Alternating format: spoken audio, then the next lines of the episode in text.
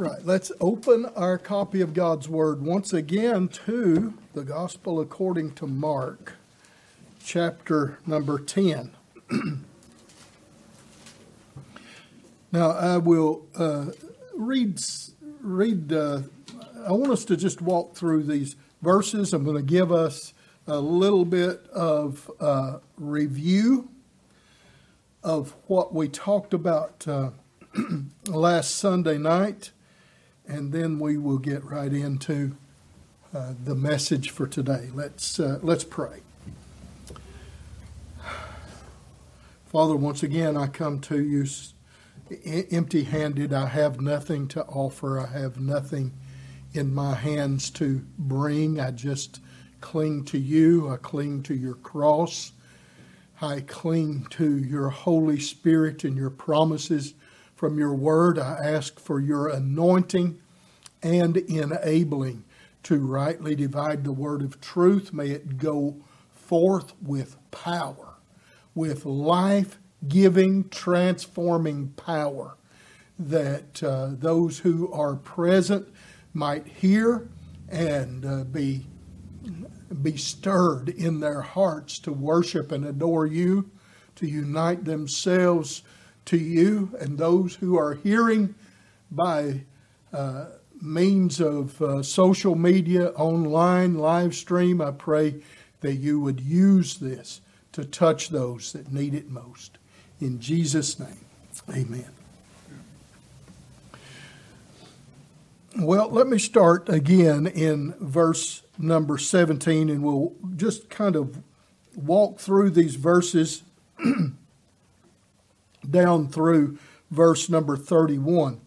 Uh, of course, if you remember last week, we uh, talked about the motive of the seeker. We read about this young man that we read here in verse number 17.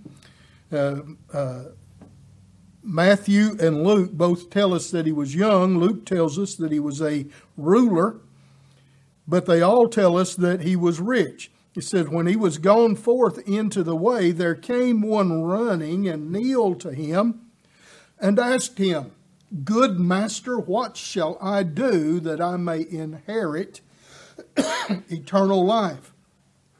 And so uh, we talked about his motive here in asking this. He came running to Jesus. He had a sense of urgency about him and uh, not only a sense of urgency, but he was respectful. He knelt before Jesus and he addressed Jesus with an honorable uh, term. He said, Good master, a term of high respect.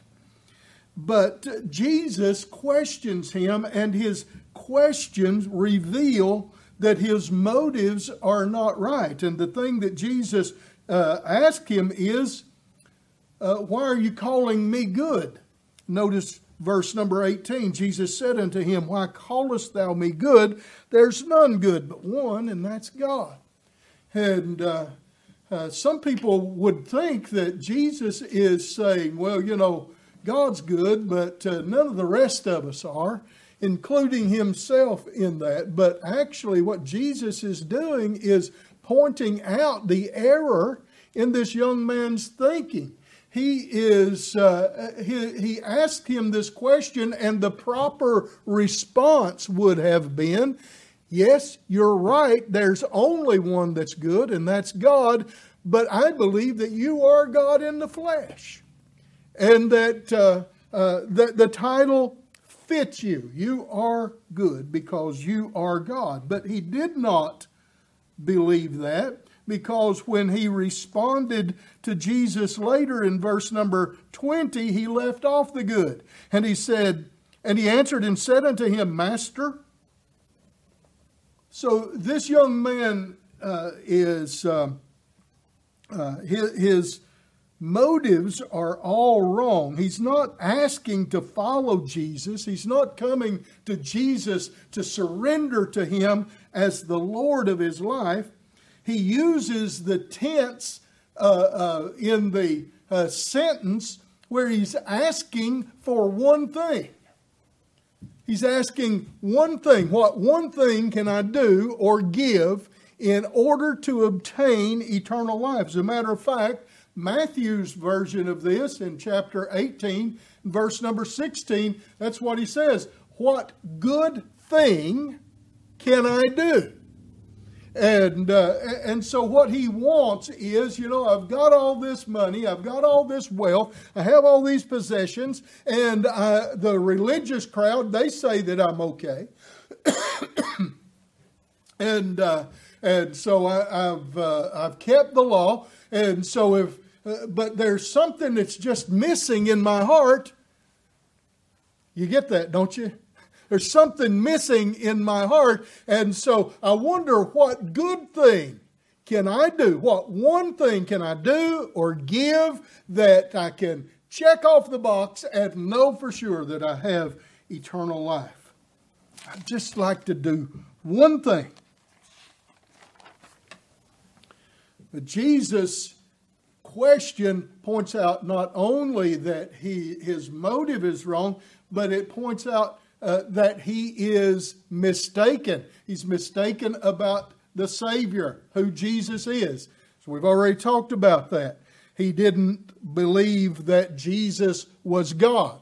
He may have uh, thought that he was a, a mighty man, a, a powerful man, a charismatic man, a very, uh, uh a, a very helpful and and uh, a good man as far as good goes, but he did not believe that he was God. And he was also mistaken about salvation because he thought that by being a good person, he could be saved. Jesus said, You know the law, and he gives him all these commandments that have to do with uh, man's relationship to man. And his response is, I've kept all these. I've kept all these from my youth. He, he was mistaken because he didn't understand the law points out our sin. The law does not save us. The law ca- causes us to see ourselves as sinners. It shows the holiness and perfection of God, and at, in the sight of His holiness and perfection, we see ourselves as sinful, sinful creatures.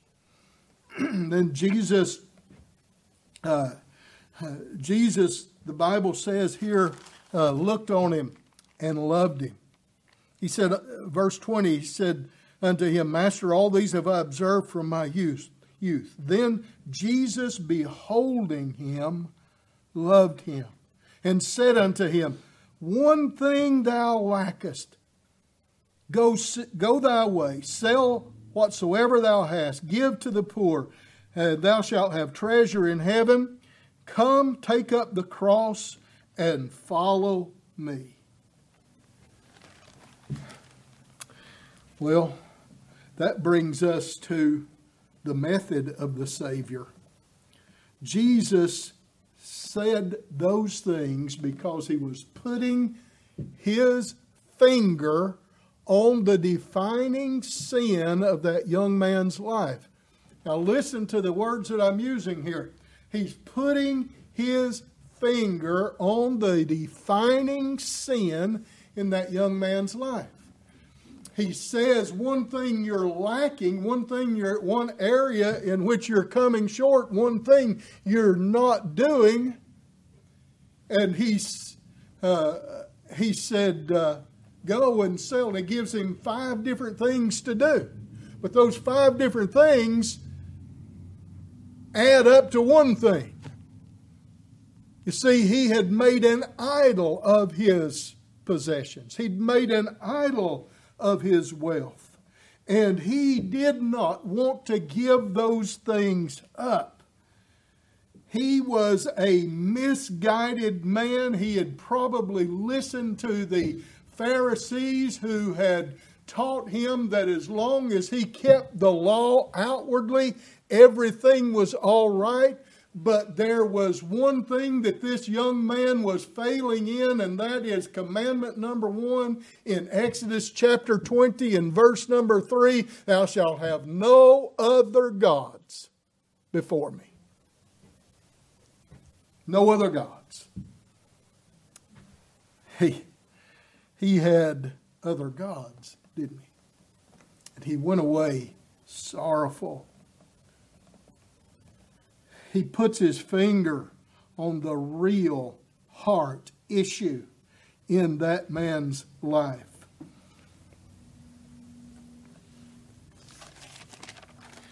This young man, things would have been completely different if he would have just placed simple, childlike faith in the Lord Jesus Christ. If he had turned to him in utter dependence and devotion. But see, it's hard to do things like that when you're holding on to your wealth. and so, the emphasis of what I was talking about last week, and I pointed this out, and uh, is not so much how to get to heaven, although my title The title of my sermon is How to Obtain Eternal Life, but it's not so much how to get to heaven as it is how not to get to heaven, the things that won't get you to heaven. And those things are religion and wealth. And so, riches and religion was his big problem. It led him to idolatry, and that's the one thing that he lacked. He was short on the very first commandment. He could he did not love God with all of his heart, soul, mind, and strength. And he had made an idol of his wealth and of his possessions.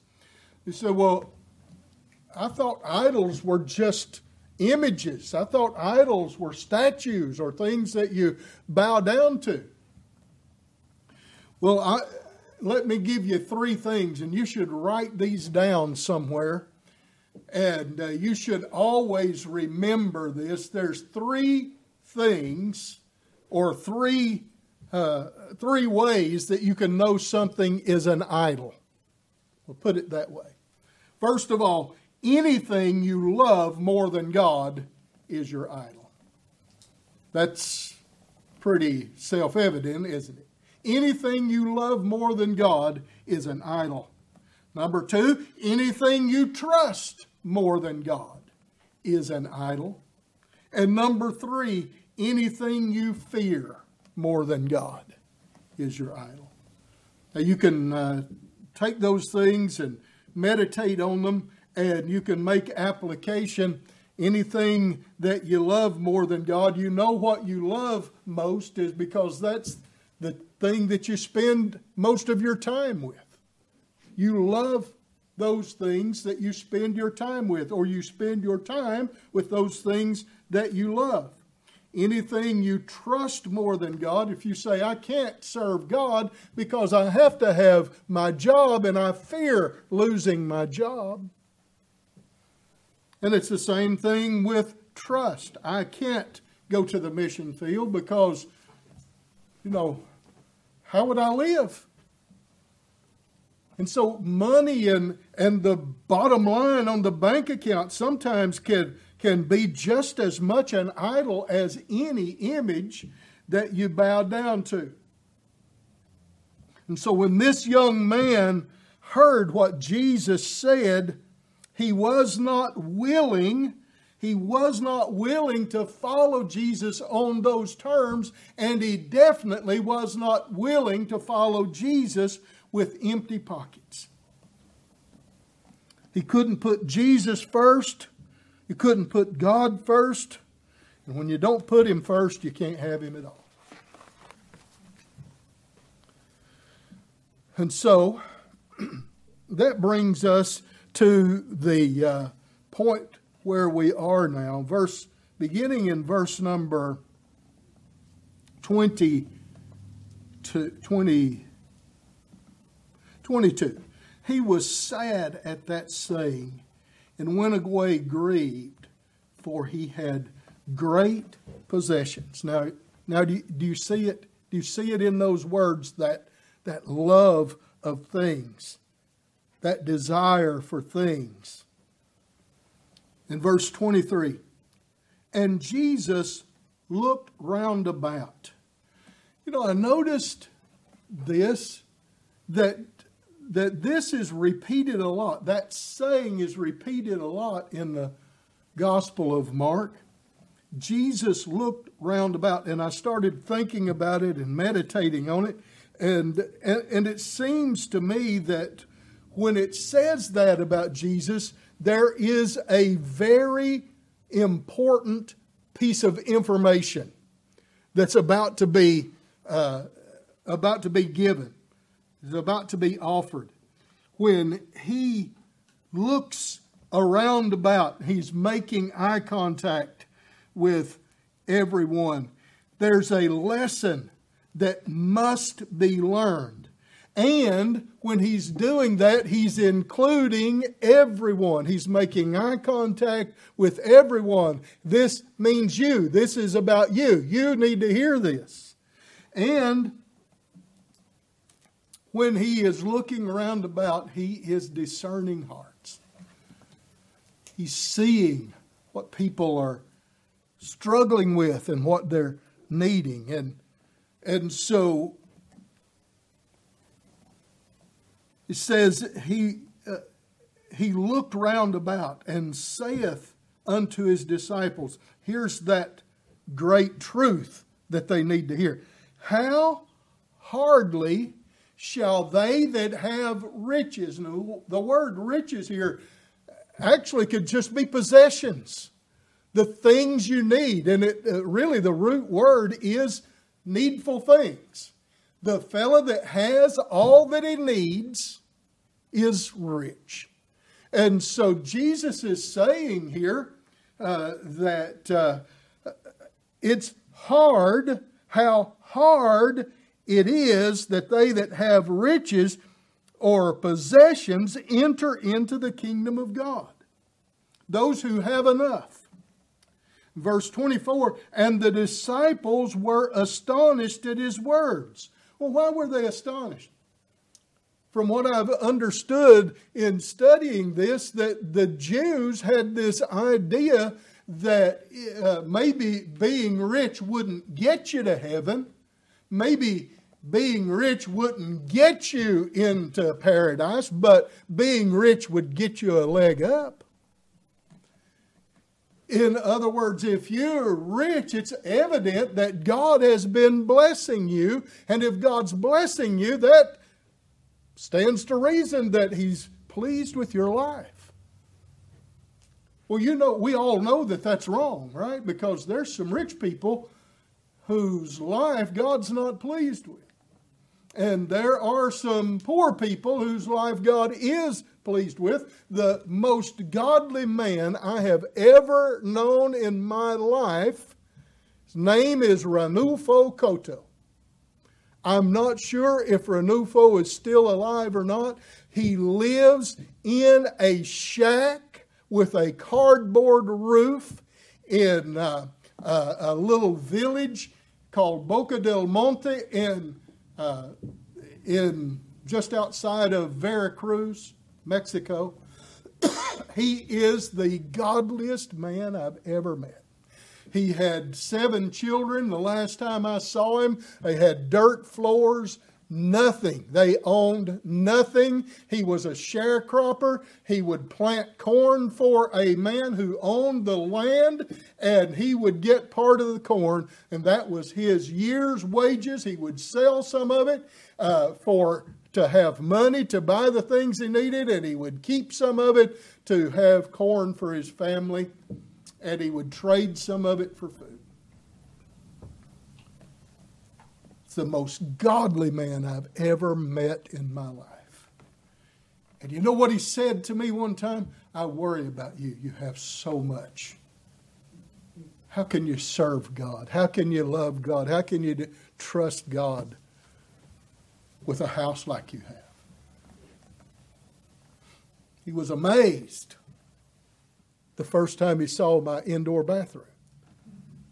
He's amazed. His kids had no idea how to use it. It was, this was a godly man. It doesn't mean that God doesn't have favor on you because you are poor. It means this, just like the uh, uh, the account of Luke chapter 16, I mentioned last Sunday night. There's a rich man there, and that rich man died and went to hell, and there's a very poor man there, and that poor man died and went to paradise. He was saved, although on earth he was poor. But the Jewish people had the idea that wealth was a sign of God's pleasure in your life. And so maybe it wouldn't save you, but it gave you a head start. And so when Jesus says this, how hardly shall they that have riches enter into the kingdom of heaven, the disciples were astonished by it. They were taken aback by it. And and verse 24, the disciples were astonished at his words. But Jesus answered again. So I'm going to tighten this down a little bit. Children, how hard is it for them that trust in riches to enter the kingdom of God? You see, he's, he's bringing that point home that this young man was an idolater. He trusted in his riches. How hard how hard is it for them that trust in riches to enter the kingdom of God? And then he's going to tighten it down again. He said, It is easier. Well, I love this word picture, don't you? It is easier for a camel to pass through the eye of a needle than for a rich man to enter the kingdom of God.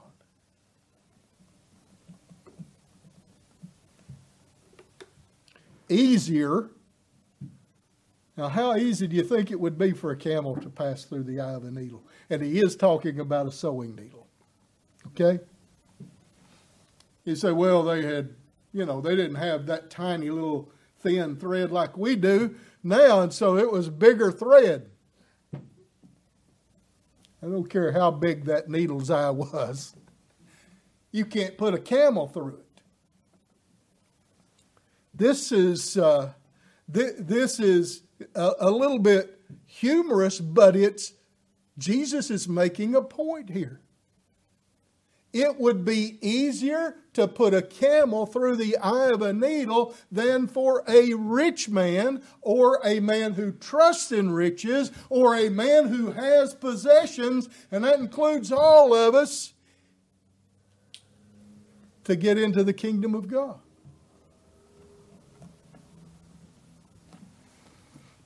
He's not pointing out the difficulty of salvation. He's not saying it can be done, but it's tough. He's not saying that, uh, uh, you know, salvation is, uh, uh it's humanly possible. No, actually, what Jesus is saying is salvation is impossible. It's impossible for everyone. Listen to what he says. Verse 26 They were astonished out of measure, saying among themselves, Who then can be saved? And Jesus, here he, here he does it again. He looks upon them. He looks at them. He makes eye contact. He says, This is, this is for everybody here. I want you to all hear what I'm about to say. Without, with men, it is impossible but not with God.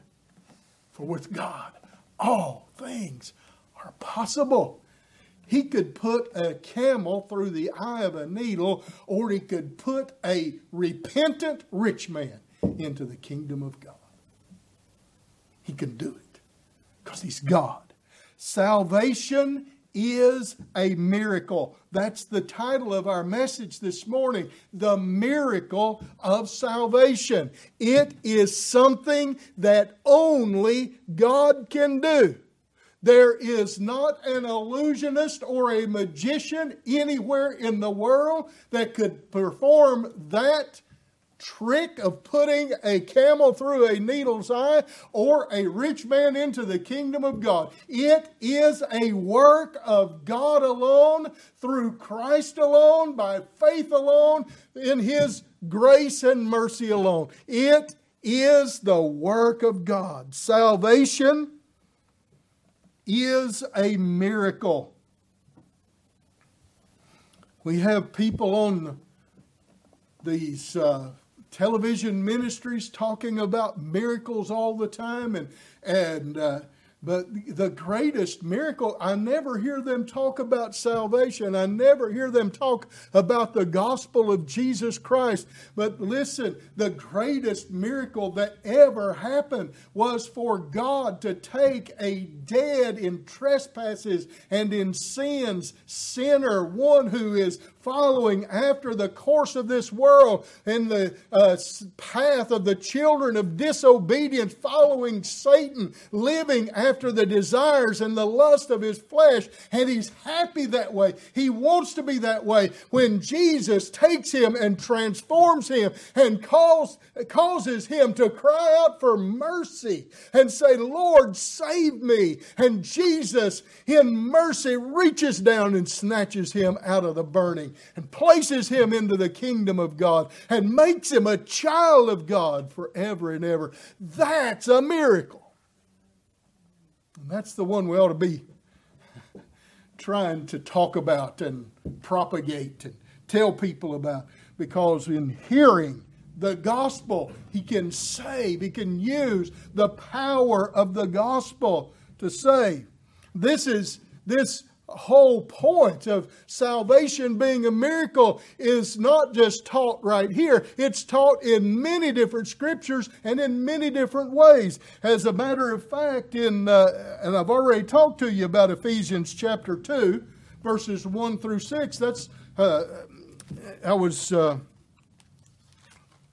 I was uh, stabbing at it anyway uh, just a moment ago, but listen you don't have to turn there. Just listen to what it says. And this is something we hear all the time, but but it's it's talking about the miracle of salvation. Verse 1 And you hath he quickened or made alive who were dead. Now, that's a miracle, right? We were dead, who were dead in trespasses and in sins, wherein in time past you walked according to the course of this world, according to the prince of the power of the air, the spirit that now worketh in the children of disobedience, among whom also we all had our conversation or our way of life, our manner of life in times past in the lust of the flesh, fulfilling the desires of the flesh and of the mind, and were by nature the children of wrath, even as others. But God. it makes me want to be a Pentecostal. But God, who is rich in mercy, for his great love wherewith he loved us, us, even when we were dead in sins, hath quickened us together with Christ. In other words, when Jesus got up, we got up. By grace you're saved. And hath raised us up together and made us sit together in heavenly places in Christ Jesus. It's the miracle of salvation. In John chapter number 5, there's a well let me let me go to chapter number three first in john chapter number three this truth this great truth of regeneration is taught so clearly. And, and people evidently don't get it. But listen to what we have here.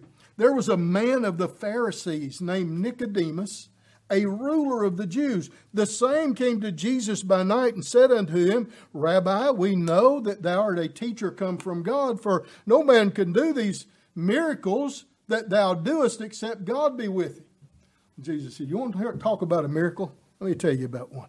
Jesus answered and said unto him, Verily, verily, I say unto you, except a man be born from above, he cannot see. Notice that word. He can't see, he can't perceive the kingdom of God.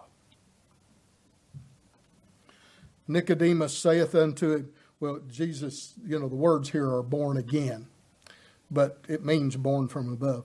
Nicodemus saith unto him, How can a man be born when he's old? Can he enter a second time into his mother's womb and be born? Jesus says, No, this is a miracle.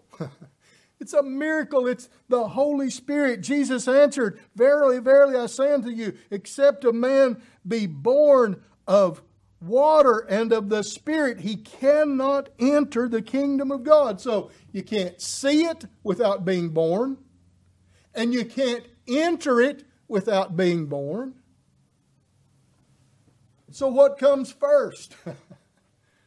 it's the life, right? It's the being born. That comes first, and then you can enter. We people get that all backwards. They say, well, if you believe, then Jesus performs that work of regeneration. No, he has to do that work of regeneration before you can believe. So he says again in verse 7 Marvel not that I said unto thee, Ye must be born again. Then in chapter number 5, sometime you can ask me about this water and uh, must be born of water and the Spirit, and I'll, I'll tell you about that. But uh, in John chapter number 5, here's another picture of salvation. And it takes place in the healing of a man. And all the healings, I've told you this before, but the healings that Jesus did, he didn't heal people that had a sniffle. If you look at the record of the healings, he healed people that were past hope. They had no hope whatsoever. And so Jesus goes to this uh, pool of Bethesda in John chapter number 5, and there's a multitude of impotent folk. There's a multitude of, of sick people. Some were sicker than others. And he goes through the crowd and all those laying around, and he comes to a man who'd been there for many years. And he said, Would you be made whole? And that man said, I have no man. You see, there was, I don't know if this was something that actually happened or it was a legend, but every year there was a stirring of that water in that pool, and the first one to get into that pool would be healed of whatever malady that he had, whatever disease that he had. And so everybody was there waiting on the stirring of the water to get in, but this man is so paralyzed he can't get in. And he says to Jesus, when Jesus said, Would you be made whole? He said, I don't have a man. I have no man that when the water stirred to put me in. And while I'm trying to get there, someone else gets in ahead of me. And Jesus said, Rise, take up your bed and walk.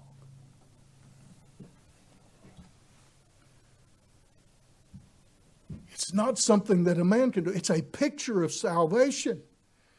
The sinner is blinded and gotta, he has to receive his sight. Not just light, he has to have sight.